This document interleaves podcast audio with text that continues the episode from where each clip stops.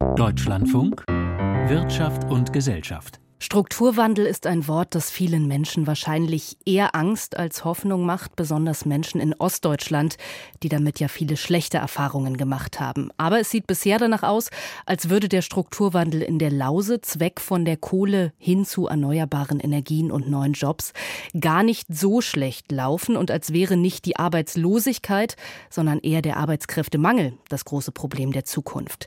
Wie die Lausitz zu einem Zentrum grüner Energie werden soll, das wurde heute bei einer Konferenz mit Industrie und mit zahlreichen Politikern, unter anderem Robert Habeck, besprochen, der aber in Cottbus von Protestierenden empfangen wurde. Iris Wussmann.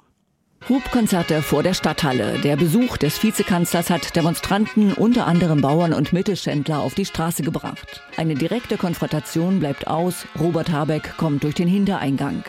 Die gegenwärtige Debattenkultur in Deutschland, einander wegzubrüllen, aber treibt ihn um. Das zerstöre die Demokratie. Und deswegen glaube ich, wir können ja energiepolitisch alles richtig machen, wenn wir das nicht in den Griff bekommen, dass wir mit unterschiedlichen Meinungen, aber als ein Land, als eine Gesellschaft, als eine Lausitz an einem Projekt arbeiten, dann wird das ganz, ganz schwierig werden. Deswegen vor den ganzen Energiefragen steht die gesellschaftliche Energie und die muss sich auch erneuern. Mahnende Worte, die von den großen Energiechefs bei der Tagung immer wieder aufgegriffen werden.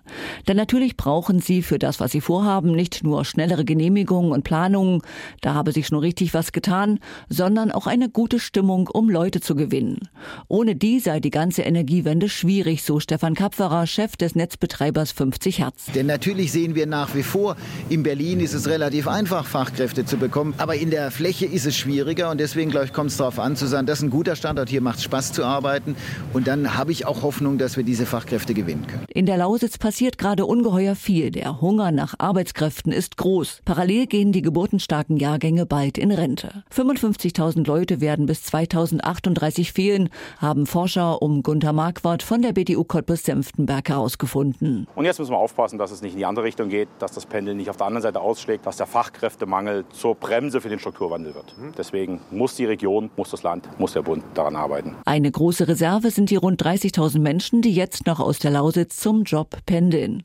Die Wirtschaftsregion Lausitz will sie zum Hier-Arbeiten bewegen, mit verschiedenen Marketingaktionen ganz zielgerichtet, so Geschäftsführer Heiko Jahn. Bevor wir jetzt anfangen, in Rio de Janeiro Plakate zu kleben, äh, welche Zielgruppen denn realistisch sind, die wir sozusagen überzeugen können, in die Lausitz zurückzukommen oder überhaupt hier zu bleiben. Man ist mit der Energiewende auf gutem Weg, besser als es öffentlich wahrgenommen wird.